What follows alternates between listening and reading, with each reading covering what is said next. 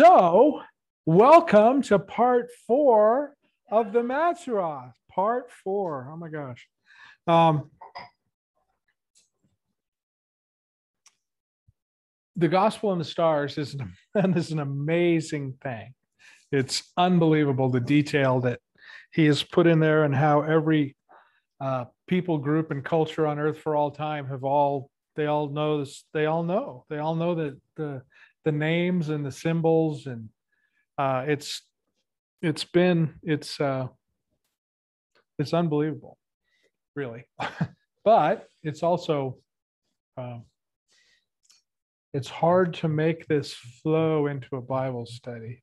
So it hasn't been my favorite and it probably hasn't been your favorite either but it's something you should know so we're going to finish this off tonight. And then next week, we're going to get into uh, some fun stuff, some really fun stuff. We'll do the true story of Christmas and the way it's actually laid out in the Bible and the way things really work and all that. And then I think the next week is Thanksgiving ish or mm-hmm. something. Week after next. Yeah, the week after next. So after we do Christmas, then we have the Thanksgiving thing. So you guys aren't here, right? And you guys are you guys aren't here? And are you guys here? Are you doing anything for Thanksgiving? Yes, but we're, we're here. Okay. And so, so you probably won't. Well, we're thinking of we have we have to go see my dad at some point. So we're thinking of doing it that weekend. So maybe we'll have, we'll finish the Mazzaroth tonight, or I will be forced to. Um, and then we'll do the Christmas thing. And the, the, the, the bad thing is Hanukkah is really early this year. It starts the 26th, I think, 26th through the 6th or something of November. Yeah. So uh, what I'm thinking is, since most of us won't be here and we might not be here, I may do a Hanukkah thing and just post it, you know. Um, but anyway, we'll do next week. We'll do Christmas, and I think is this correct? And then the week after that, we won't have study here. I mean, you're welcome to come, but nobody will be here.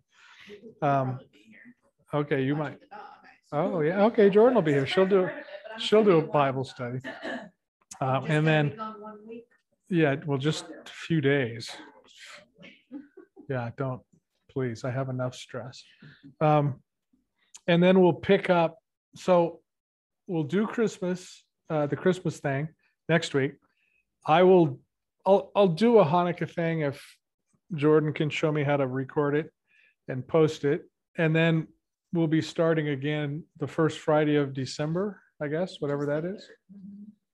Okay. And then we'll so that's smack in the middle of Hanukkah. Okay. Well, yeah. Okay. So anyway, we'll figure it out. But next week, Christmas, week after that, nothing, and then we'll start over again. Okay. So uh, on one hand, I want to apologize for the Mazzaroth being so boring, but it's it's I know I know it's it's not boring. It just doesn't flow like a regular Bible study does, right. and it uh, but it's important to know. And you know, and I have done I can't even tell you how many hours of research. And it's it's just it's it's such an intense picture of the hand of God. It's crazy that he did all this before he even put Adam on earth right? This was day 4 he mounted all this stuff in the sky. So the entire story from beginning to end of course was known to him uh, long before you know we're still we're living and i don't know what's going to happen tomorrow and i but he does and he you know he's known and I have maintained for 20 years that the the patriarchs knew you know somehow they knew the whole story. And we see glimpses of that as we go through scripture in various places and in various extra biblical books and stuff.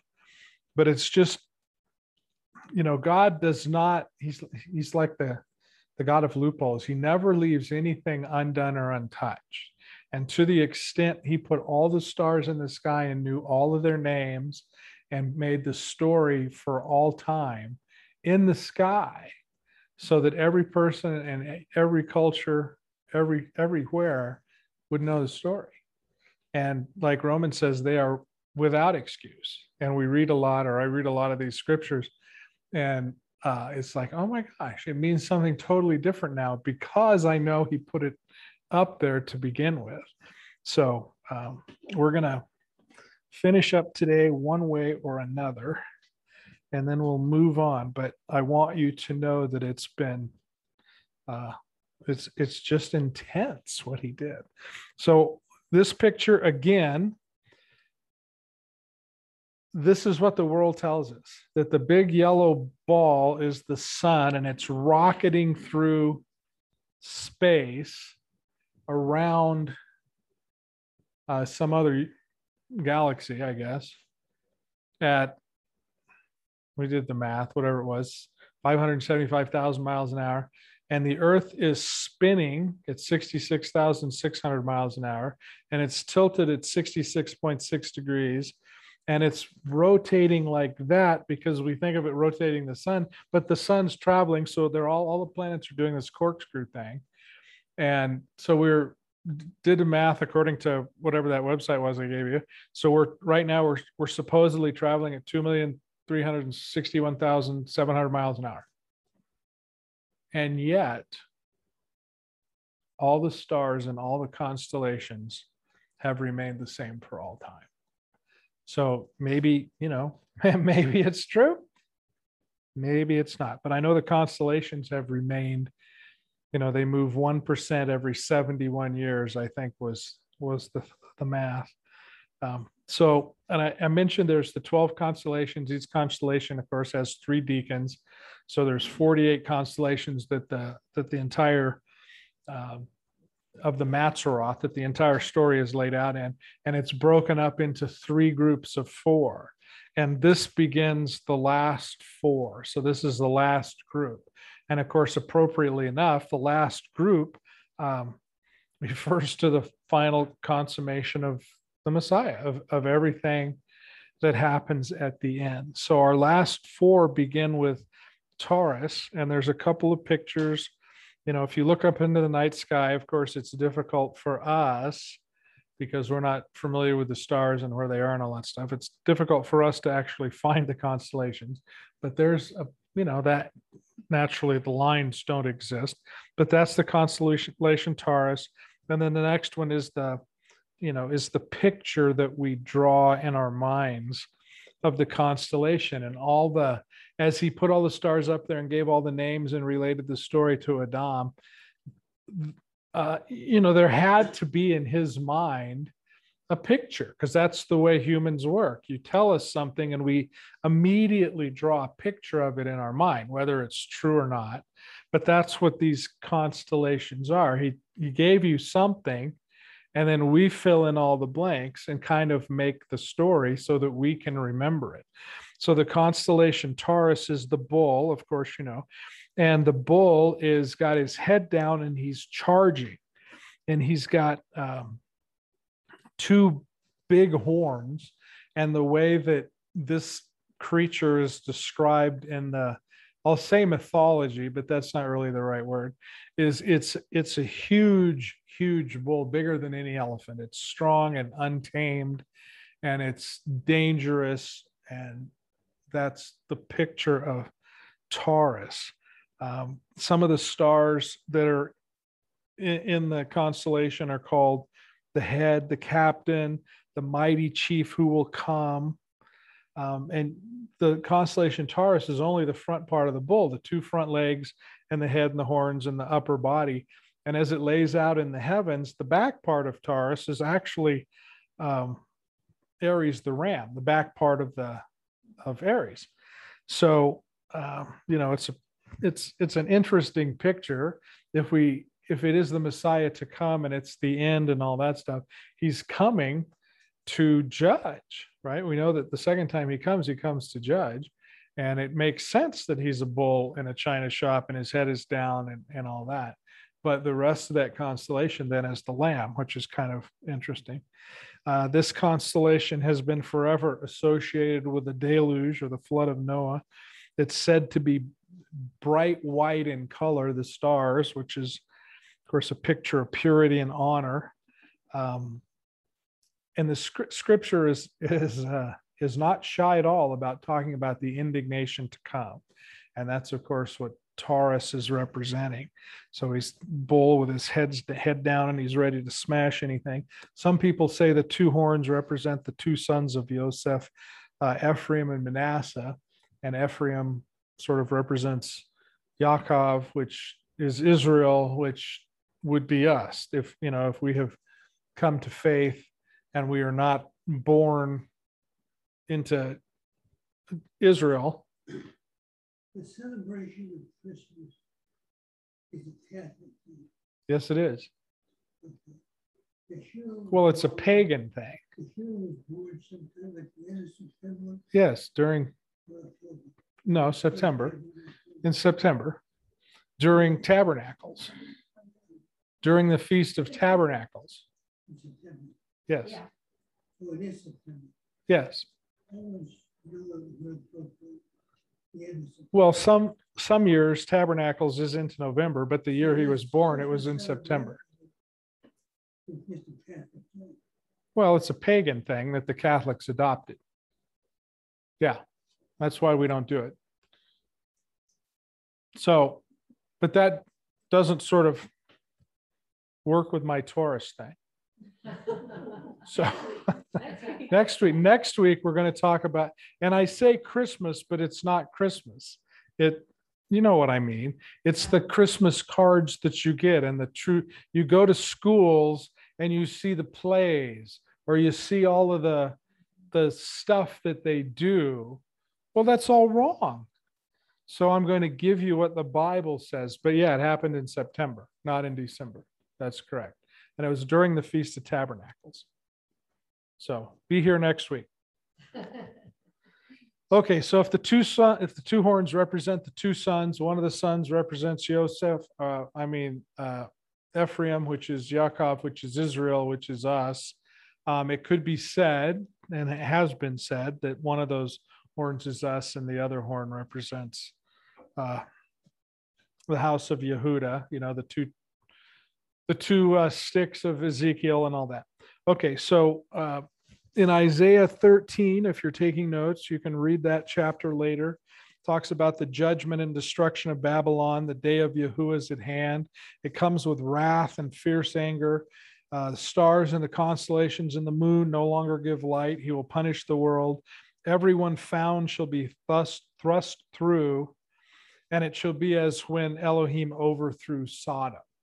So that uh, chapter sort of equates with Taurus nicely. Second Thessalonians 1 9 says, And to you who are troubled, rest with us when Adonai Yeshua shall be revealed from heaven with his mighty angels in flaming fire, taking vengeance on them that know not Elohim, that obey not the gospel of our Adonai Yeshua HaMashiach, who will be punished with everlasting destruction from the presence of Yahuwah and from the glory of his power.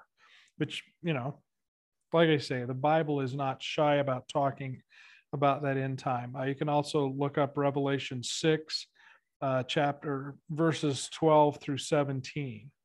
Okay, there's two pictures here of the first deacon of Taurus.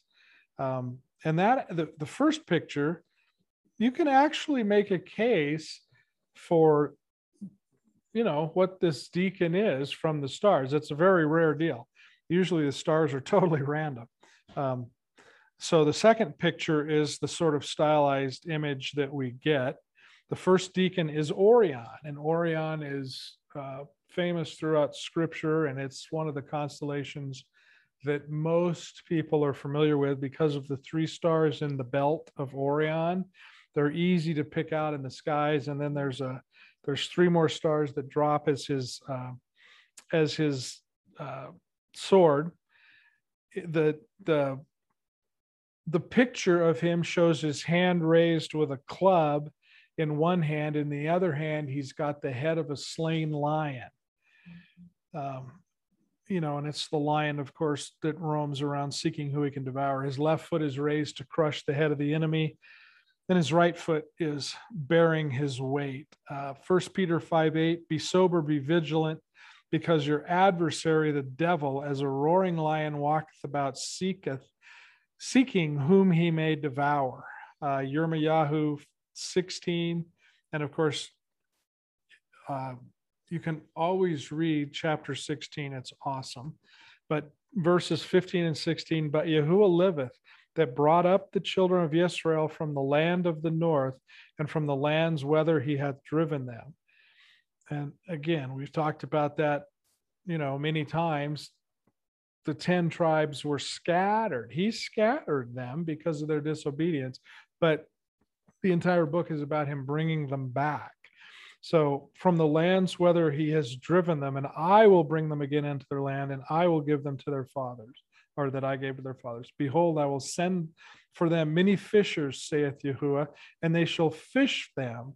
And after I send for them many hunters, then they shall hunt for them from the mountains, from the hills, from the holes, and from the rocks. And if you remember, we've uh, done a couple studies on this whole hunter and fisher thing.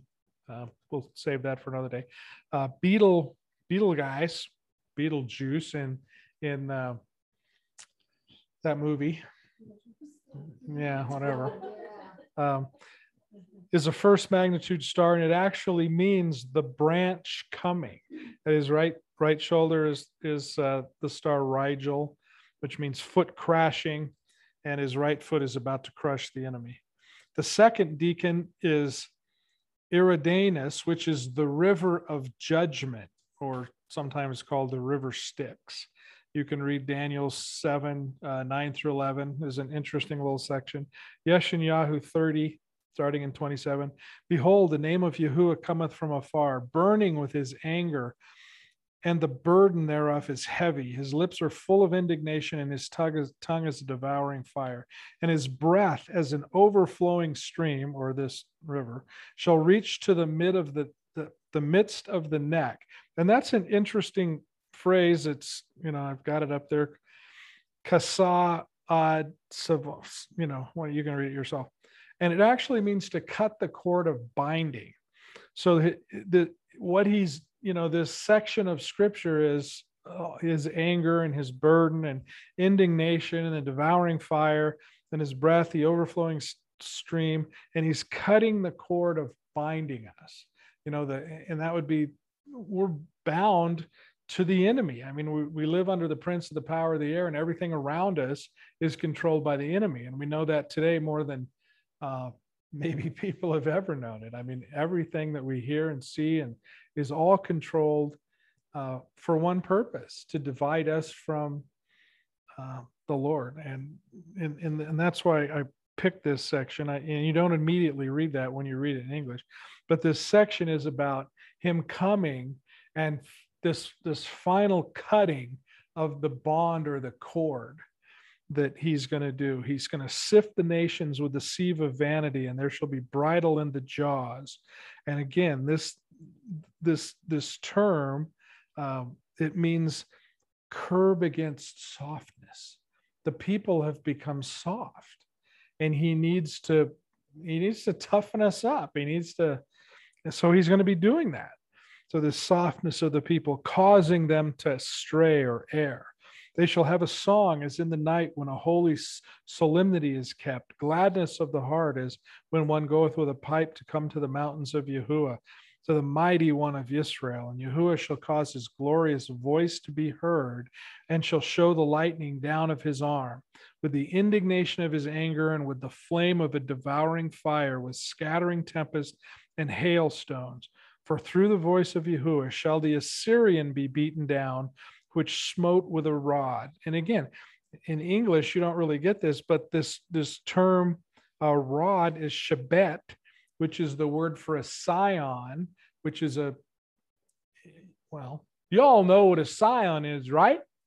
Um, when you're grafting plants together, you take a full grown plant, say an olive tree, and you cut a little V in a particular spot, typically where there's a, a branch or something, and then you you have a scion this thing you're adding to it and you cut it to fit in the little slot that you just put in and you stick it in the other plant and you wrap it up and it's interesting i mean any any farmer who does this will tell you you know, in three days if it's going to take or not. And which, which grafting exactly and so that's what we are we're grafted in but this verse says that through the voice of Yahuwah shall the Assyrian, who, you know, the Assyrian is the enemy, typically in scripture, shall the Assyrian be beaten down, which smote with a rod, a scion, us. We're the ones grafted in. So in this verse, he's saying we are the ones that he's going to use to smite the Assyrian, which to me is kind of cool. Um, anyway, the river of the judgment uh, issuing from Taurus and Orion shall take the judged to the lake of fire. Uh, Revelation 20, 14, and 15. And the and death and hell were cast into the lake of fire. This is the second death. And whoever was not found written in the book of life was cast into the lake of fire. So that's this river that takes you there. And you know, if you're familiar with the Greek mythology, the river Styx, that's what the river Styx was, right? It takes you to your final destination that you don't want to have to go. Okay, so the next uh, deacon, the third deacon, is is an interesting one. Do you see the pick the okay? So you see that's the deacon. It's kind of like a modified home plate, right? And you go to the next picture, that's what they get out of it. So that's this guy. And again, these are just, these are stories. They're stars in the sky with names and places and an order. So that if you remember the star names, you've got the entire story without having to have a Bible, which is, you know, kind of cool. Um, so this third deacon is Aruga the shepherd. And it's again, you look at the drawing of this gentleman, and you know, how do you get that out of home plate? You don't. But the drawing is this shepherd. He's seated, presumably on his throne. He's got a, a, a, a goat or a lamb, and one arm of the lamb is holding on his neck. And then he's got two baby lambs or kids in his lap, and he's got the, the ribbon which is the ribbon of authority. And we've seen that in three or four of these constellations in his other hand. So he's positioned in such a way that Taurus, the bull, is charging near him or at him. And he's got in his lap the kids, the baby goats, and the sheep or the goat, you know, with its with its leg around his neck, he's protecting them. So this guy is seated in the Milky Way, holding the ribbon of authority, and he's he's protecting his flock as the judgment comes. Because Taurus, if Taurus is the judgment, he's protecting the flock as he goes by, which is kind of an interesting. Uh, you know, and again, you think about all this stuff was put in the skies just by the names of the stars because obviously you're not going to get all of that out of that home plate shape thing. So uh, Micah 5 4, and he shall stand and shepherd his flock in the strength of Yahuwah and the majesty of the name of Yahuwah his Elohim, and they shall dwell secure. For now he shall be great to the ends of the earth. And Yeshayahu 40 11, he shall feed his flock like a shepherd he shall gather the lambs in his arms, and he shall carry them in his bosom, and he shall gently lead those that are with young. That's the picture of this guy, right? That's the the the words that the Lord put up in heaven. And it's you know the the, the ribbon, like I say, is the same. Uh, it's the same word we've seen in uh, not not to mention Pisces, but uh, there's been two or three other constellations, we've seen that ribbon of authority. Uh, the main star is Capella, and it's a star of particular brilliance, and it's located right in the heart of this constellation. Um, and again, to remind you of the heart of the shepherd protecting the flock during the tribulation, which should bring some comfort because the tribulation is coming the tribulation is about to be here. I just read today uh, Singapore passed a law saying you're no longer entitled to their version of Social Security if you're not vaccinated. And Polis just uh, out of his butt pulled a new law that said you can't the hospitals don't have to treat you if you're not vaccinated hospitals and freestanding emergency rooms do not have to treat you if you're vaccinated so soon it'll be the same unvaccinated. Sorry. Like a kamala harris here.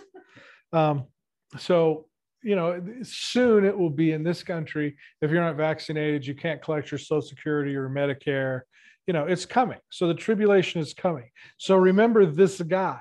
If you look up there and you see home plate, remember what he's doing is he's protecting the flock, right, against the tribulation to come, and the tribulation is coming. Uh, Gemini is the is the next one, and here's a couple pictures maybe of Gemini. Um, that constellation is uh, easier to pick out than some because it's fairly complicated, but it's still you have to know the stars and where they are to find it. You go to the next one, and that's the uh, the drawing or or the mind picture of what these stars represent.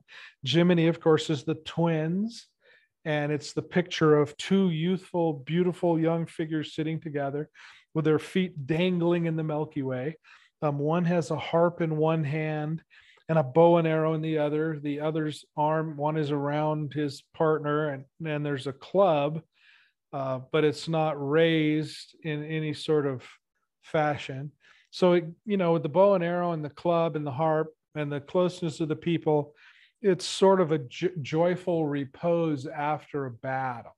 And remember, these four constellations are talking about the the end, the the things that are going to happen at the end time, and that's uh, that's one of the things we can expect is well those are two of the things we can expect is a there will be a battle there's going to be tribulation and uh, stuff that will happen but there's going to be a repose after it because our guy wins right? We're on that side. And this picture of gemini the, the two people together has been variously linked to all sorts of uh, people. You know one of the most popular is of course it's uh, the bride and the bridegroom. Um, it's the jew and the gentile. It's israel and yehuda who you know whoever it is it's any of those pairs that we know it could be. And that's one of the the the, the cool things about him uh, him the lord putting some stars in the sky with different brightnesses and giving them different names and putting them in a particular order. And in our mind we figure out what the picture is. So the picture is what's important to us. You know it's not necessarily the same for everybody. And as we look at all the different cultures um, in all the different countries for all time the pictures are different but the stars and the ideas are always the same. In every you know in every nation and culture that's ever been this is gemini it's the twins. But how they relate that is always slightly different. It's it's meaningful to them. And all of these are that way for us. First thessalonians 4.17 uh, then we which are alive and remain shall be caught up together with them in the clouds to meet Yahuwah in the air, so we shall ever be with Yahuwah. And again, that's this thought about the twins, Gemini, there's two of them. They're together forever. They have been up there from before the time Adam was put on earth, and they will be there uh, until he rolls up the heavens like a scroll at the very end of days. The first deacon, which you see there, uh, you see a couple pictures. Oh, yeah, you see the picture of the stars? You guys have played that game, right? You lay on the ground and you look up at the stars or the, the clouds and you make Okay, so you see the stars. You could almost make a, a rabbit out of that, a hare, right? Okay, it's it's not a deer, but that's right. It's a hare, and for some reason, and I don't really get this, uh, the hare is the enemy. It's equated with the enemy, you know. And I can't imagine. Well, I, I guess they dig up your garden. Okay, but our neighbor, our neighbor has a hare, has a rabbit. Yeah, and just a cute little device. And I think, I think our children have a rabbit. So uh, anyway, anyway, Lepus, the hare, is this constellation, and he's the enemy. And the image is Orion's foot. Remember, is raised to slam down. Well, it's slamming down on the poor rabbit. Um, anyway, the stars in this hare, the enemy include mad, caught, deceiver, and a bunch of other ones. Uh, Tehillim or Psalm 68 21. But God shall wound the head of his enemies, and the hairy scalp of such as one that goeth on still in his trespasses. So, um, yeah, the enemy, they're taking care of the enemy. The second deacon is Sirius, and that's, of course, not the uh, radio thing, but that's where they got it. Uh, and the, it's called Canis Major, the dog, or sometimes called the wolf. And he's right after the hare. He's like, he's going to get this hare like all good hunting dogs do. So that's where he's positioned in the sky. And you see the picture. It almost looks like a dog. Yeah, you could sort of get a dog out of that. But it has Sirius in it. And Sirius is one of the brightest stars, if not the brightest star in the sky, at least at some points during the year.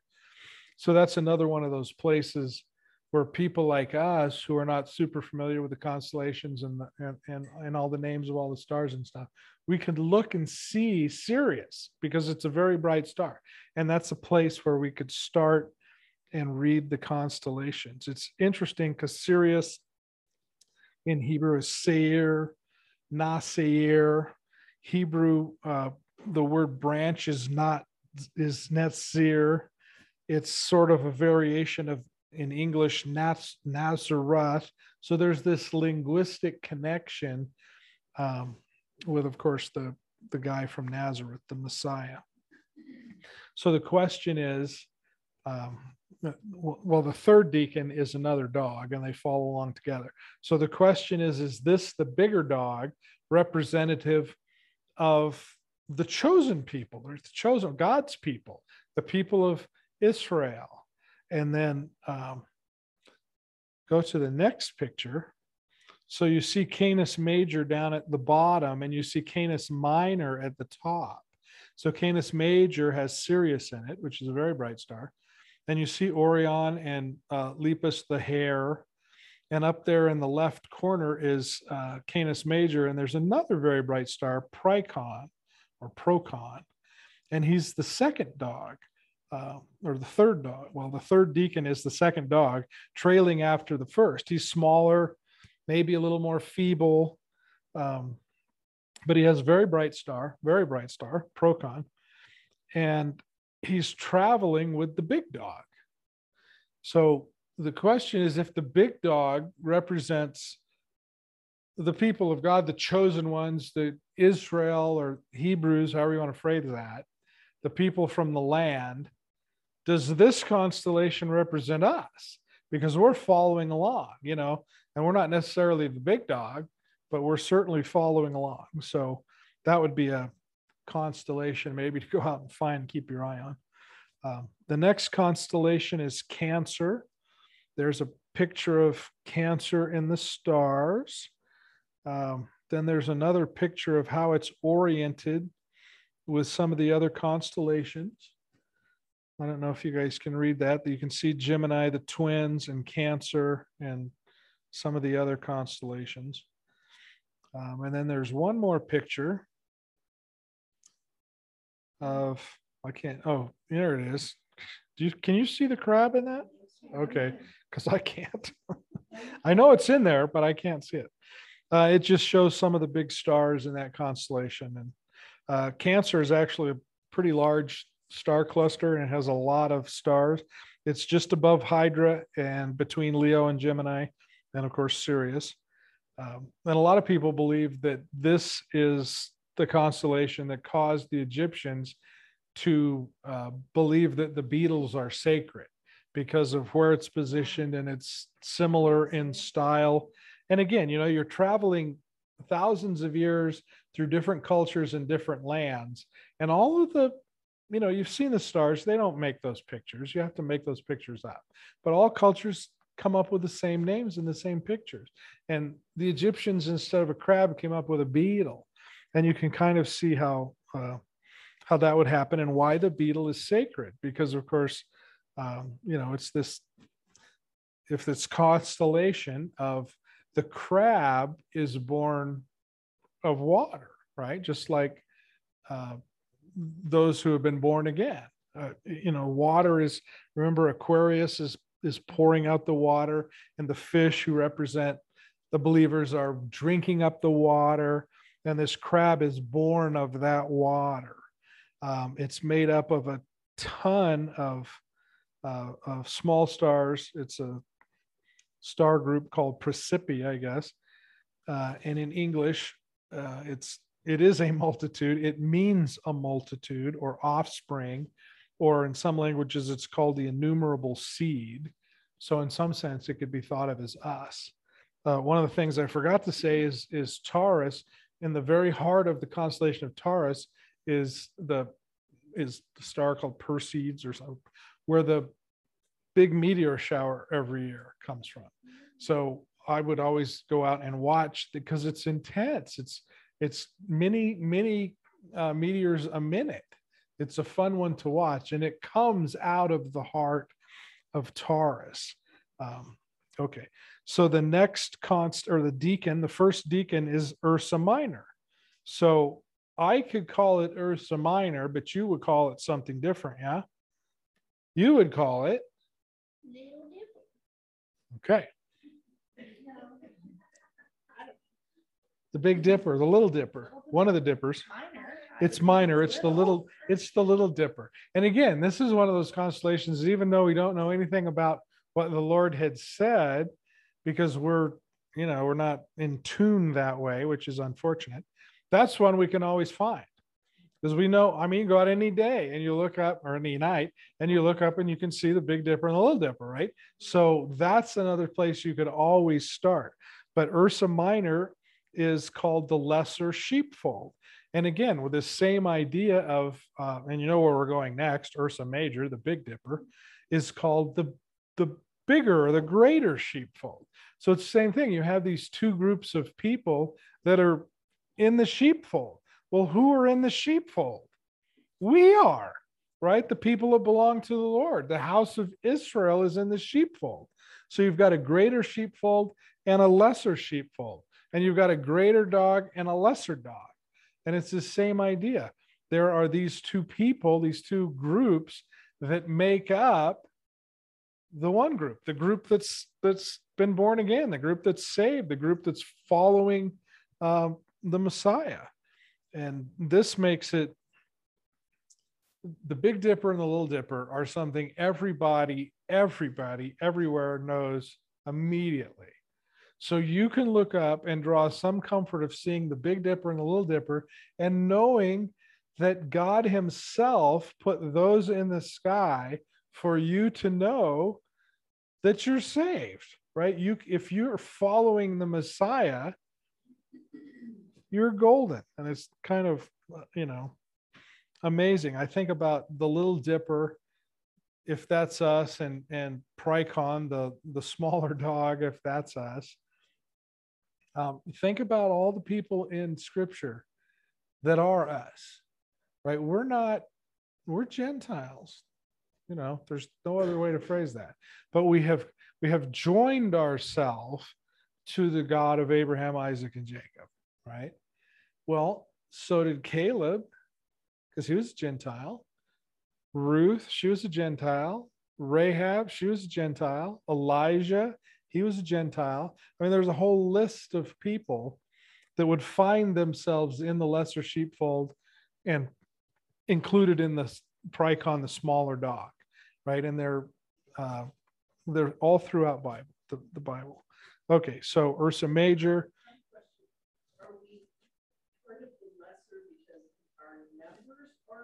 No, I'd say our numbers are larger. I would say we're part of the lesser, and it could be the other way around. I don't know yeah we we we came into this. We weren't chosen you know we weren't the ones assigned to bring this to the to the view of the world. And they didn't do such a hot job of that. But of course the word got out. And i'm suggest and i don't know maybe it's the other way around you know. Maybe we're the big dipper and the big dog. I don't know. But the point is there's two of them there's two groups there and they both are equal when it comes to the Messiah. Um, so that's the second deacon, Ursa Major. Uh, the third deacon is this interesting one. It's uh, you've got two pictures. Well, this first picture, this this constellation is actually made of four separate constellations. So instead of 48, there's actually 52. But this constellation is made of those four that you see, and the names are up there. Um, I couldn't pronounce them even if I could see them, which I can't. Okay, and you see Sirius up there, so that puts you in the neighborhood. Uh, but those uh, three or four, there's four constellations there. They make this third deacon called Argo. So go to the ship, the picture. So that's the picture in their mind. So this is Argo, the ship, and and if you're at all up on your uh, you know Greek mythology, Argo is the ship that sailed the galaxies or sailed sailed the skies in search of the golden fleece. Right? There's no matter what uh, culture or race or nationality or age, this is always a story. You're you're you're going after the um, what did um, Harrison Ford go after? The uh, the golden cup of something or other. Holy. Holy Grail, that's it. And Monty Python too went after the Holy Grail. The Greeks, uh, they had a, a boat that sailed the galaxies and was after the golden fleece. There's always, whatever your culture is, there's always something that they're after this prize, right? And that's Argo they're after this prize. And what's the prize? Well, for the Greeks, it was the golden fleece. For uh, whoever it was, it was it was the uh, Holy Grail.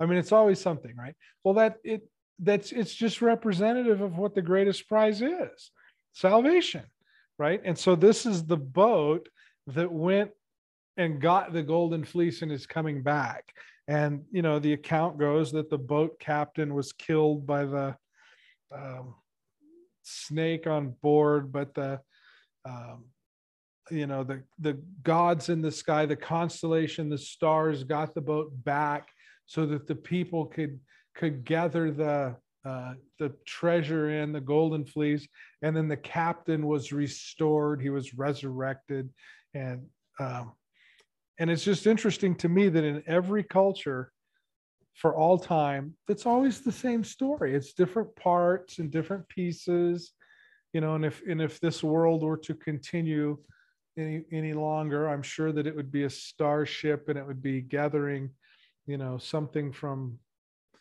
the planet whatever and bringing it back you know it's it's but it's the same story. And it's always the same story. And that is the story. So they bring back the golden fleece the treasure for all the weary travelers and the captain is resurrected and all that stuff. okay so then the last constellation is the constellation leo leo the lion. And you see the picture the stars are shaped like that and that you know you could it's not a stretch to get a crouching lion out of that. There's the a picture of what it you know what it might look like in your mind. It's leo the lion lion of the tribe of judah.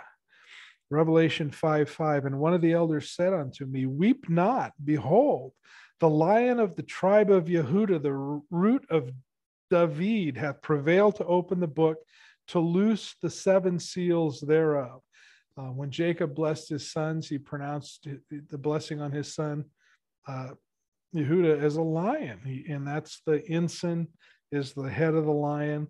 Husha or Hosea 13. It says, And I will be unto them as a lion, a leopard, and that actually means clear water.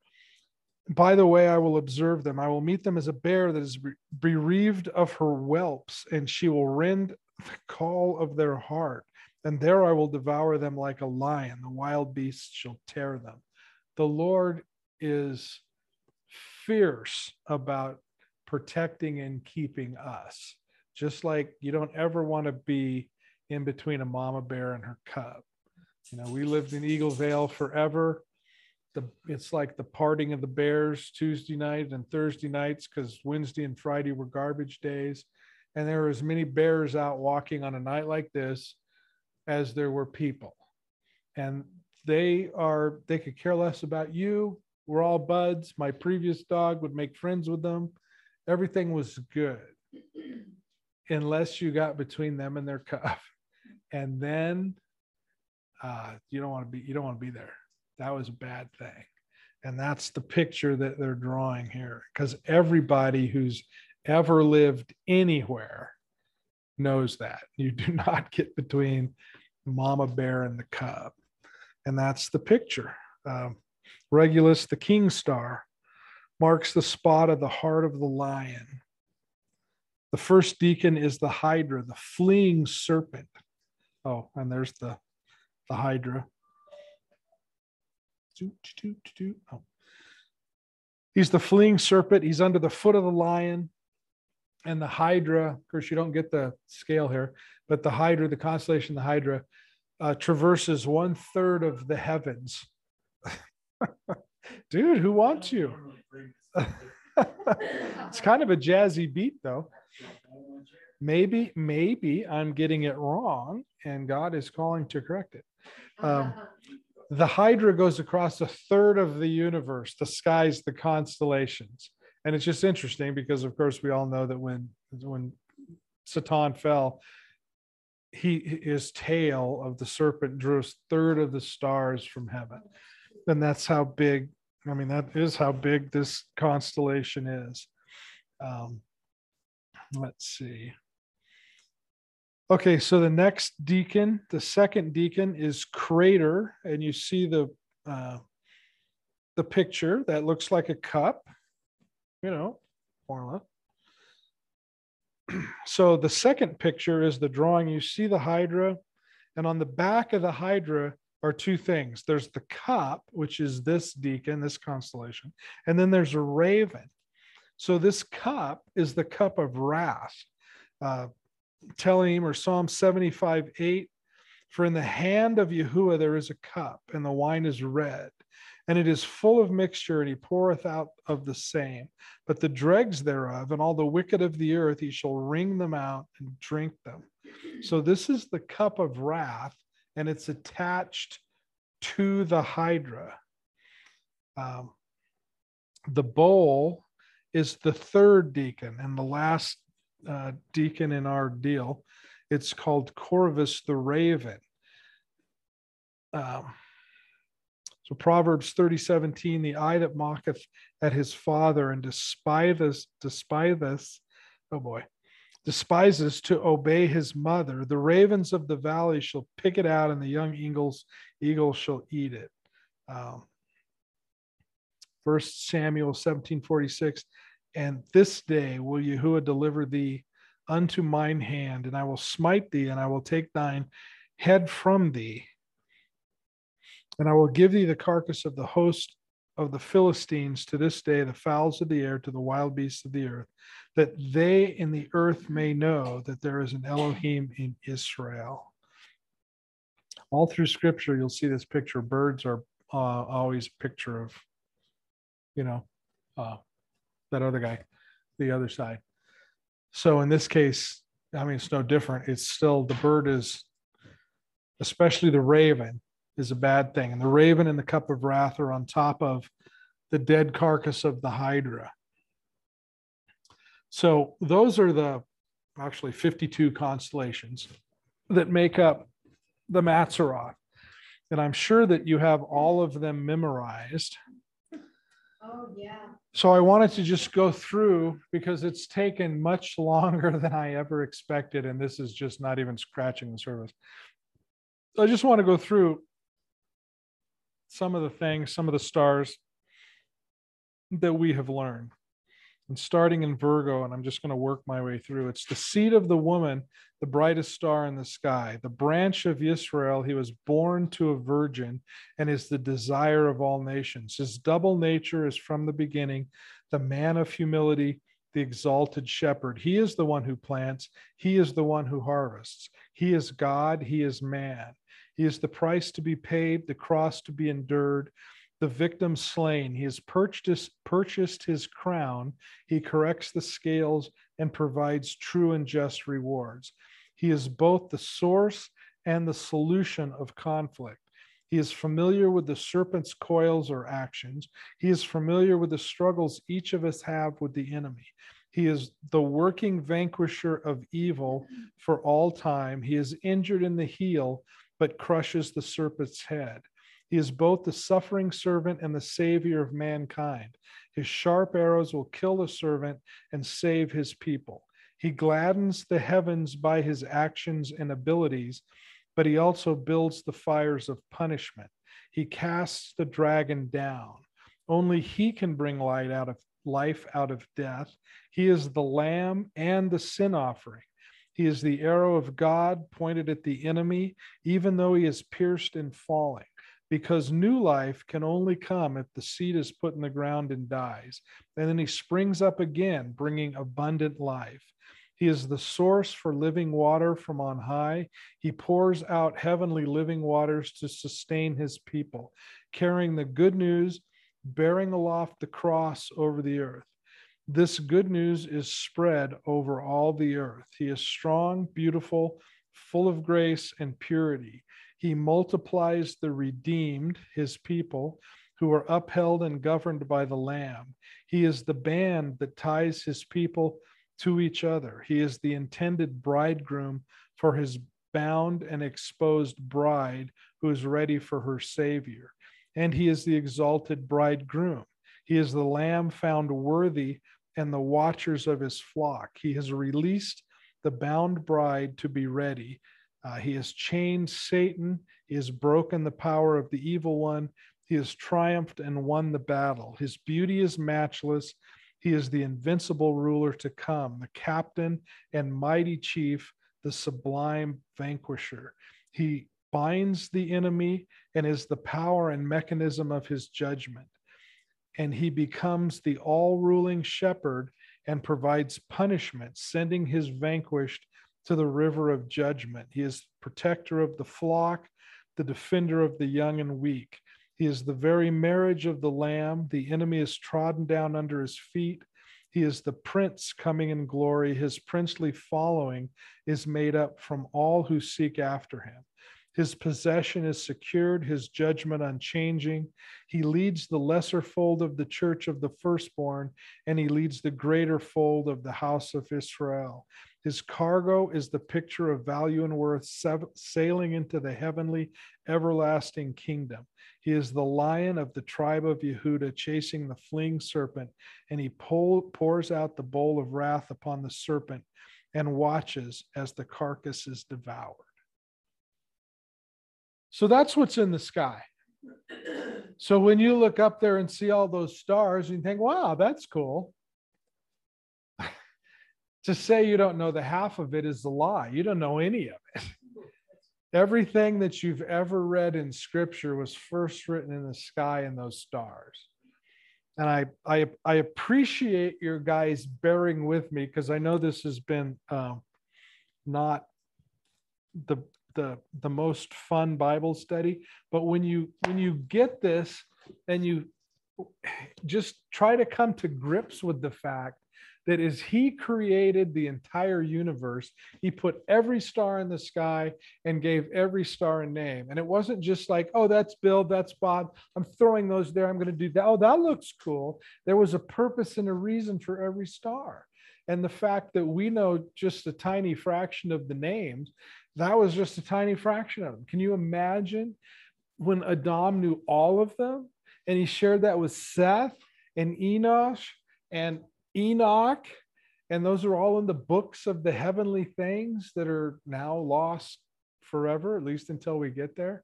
That's it's miraculous. All of the things that we think the Lord does, and all the miracles He does, and the things we've seen in our lives, and you know, we can look out and see the trees and the sheep and the you know whatever, and think, oh, that's awesome, that's great. That is nothing. Think about what He did in the skies. It's phenomenal. So I'm I'm I, I will apologize to you for not being able to bring this in a in a in a better, more uh, attractive and entertaining way, but get past me and think about all the things that are up there. And if you ever wanted to get a little chart and pick a star or two or a constellation or two And then you can start, you know, this follows that, and this follows that, and that follows this. That, oh, there's that. Oh, that, look, I know the name of that star. I mean, it's amazing. And it shifts slightly as the year goes by because it's not a perfect circle, it's an ellipse. And then it shifts, you know, one degree every 71 years. So it's not going to mean much to us. But we can go back in time and look at, you know, like I say, the Southern Cross was over Jerusalem when Yeshua was crucified but that was the last time it was seen there because it was dropping off uh, to the south. That's why it's called the Southern Cross, and you can no longer see it over the horizon anymore. And it's back now because we're 2,160 years or, or almost, or 2,000 years later. So it's almost back now. And I think, wow, what a coincidence, right? But think about what had to happen for him to work out every last detail of all that stuff that had to happen, not just the names and the stars and the places, but the timing of it all so that it will all fall into place. And he did that for you. And it's pretty remarkable. Well, what I think is remarkable is all the, the things that in the Bible that connects. Yeah, that's but the, yeah. Did, how did the prophets or whatever even know? Well, they knew. They talked, you know, it was Adam knew it all and he gave it to Seth and uh-huh. Seth gave it to Enosh. Enosh gave it to Enoch. Enoch gave it to Noah. Well, what else do they have to do? There's no internet, TV, or cell phones. yeah. There's no light pollution. Uh-huh. You could see the stars every night. They lived in the desert for crying out loud. There's no clouds. I mean, it would be awesome, right? Uh-huh. And they probably were a heck of a lot smarter than we are today. Well, it um, says so in the Bible that they had super supernatural thinking. Super duty smartness. yeah, I know. I don't. I don't. I, I don't know. But I do know that it's amazing, and I can tell you absolutely 100% proof positive, because every culture, on every uh, nation, on every continent, for all time, all knows the same constellations. And you look at the stars, and there is no way you're getting that picture out of those stars. So that is something they learned. And again, that goes back to Babel. What was uh, Nimrod doing? What was the Tower of Babel? And it talks about it being the roof, uh, and that's all it says. The head, Rosh Shemayim, the head of this tower, whatever that may be, the head, Shemayim. The head, the top of it was the the heavens, and it gets translated in English as they're building the super tall tower to get up to. I don't think so, and the and the archaeology sort of backs that up they found pieces of the roof of that structure that have stars and you know it was a planetarium. And nimrod was changing the story. And god himself came down and said i don't think so. And when he said if we just let these guys all have the same language they will be able to do anything they set their minds to. They would have been able to change the story. And so his response was he sent 70 different nations, 70 different languages. So these people com- couldn't communicate with each other. So every nation they went to, every place, every age, every time, they had the same stories because Nimrod never had a chance to corrupt that. And it's, I don't know, to me, it's fascinating. But okay, that's that's where we are tonight. So tomorrow, next week, next Friday. Oh, I know, I can't either and I've been studying this for, I mean, tens and tens and tens of hours. Mm-hmm. And you guys are getting almost nothing out of it. Yeah. But it's just phenomenal. but just know that it's phenomenal. It's up there. And he did that for one reason for you and for you. Maybe not for you, but you know, that, you know, he put that up there for us to know. So next week, we will have the story of the birth of our Savior. How about that? The birth of our Savior, the real story of the birth of our Savior. We're going to do dates and we're going to, it's, it's a crazy story. It's a fun story. And you will leave here thinking, like I've always thought for the 10 years I've done this, is why don't these schools and churches do that story? It's a better story than the one they do. Involved. Oh no. It's what? Momentum. Momentum, yeah. Well, somebody needs to put a stop to that Motion tends to stay in motion. Uh-huh. until they run into somebody like me. Yeah. Then they stop. Okay, so that's what's going to happen is momentum is stopping next Friday, and we're going to talk about the But when you- real story of the birth of our Savior.